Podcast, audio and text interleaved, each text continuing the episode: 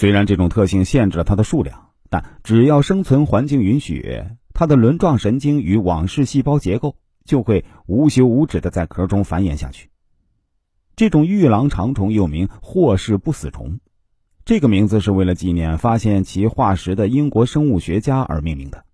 这种轮状神经的奇特生物介于无脊椎与半脊椎之间，又拥有类似太阳女神螺一样的保护壳，坚硬的外壳是它体内分泌物所形成的。在自然界里，它没有任何天敌，除非能把它整只的吃下，用胃液完全消化。否则，只要留下一部分神经网，它依然可以生存下来。它最后的灭绝，正和那些体型庞大的昆虫一样，是由于大气层中氧气含量的跳楼式改变的。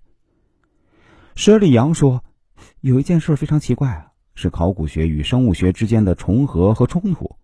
研究古埃及文明的学者认为，在法老王徽章中出现的圣甲虫，也就是天神之虫啊，它的原型就是玉狼长虫。”所以啊，不同意生物学者所提出的这种巨型硬壳虫早在三叠纪末期就灭绝的观点。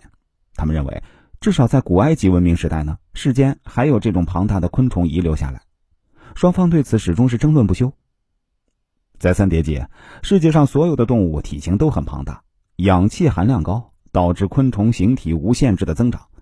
现在发现的三叠纪蚊子化石呢，其展翅长度啊超过了一米。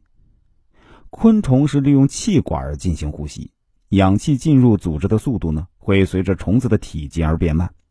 当昆虫的身体超过一定体积后啊，空气中氧气的浓度就无法达到虫体的要求。这一客观因素也是限制昆虫形体，最终导致大型昆虫灭绝的最主要原因。我们目前所处的葫芦洞的岩层结构十分特殊，是一种太古叠生岩，到处可见红色的半透明晶体。还有大量的远古化石森林，这些都是三叠纪的产物。通过那些远古时代某个瞬间所形成的化石，可以得知，在那一刻，火山的熔岩与吞没万物的泥石流几乎同时覆盖了这片森林。高温后迅速冷却，空间气体的膨胀，形成了葫芦洞的特殊地形。这只玉狼长虫身体的一部分被熔岩和泥石流吞没。岩浆还没来得及融化它坚硬厚重的外壳，随后就被泥石流熄灭。所以啊，虫体的一部分与山洞长为了一体，再也无法分开。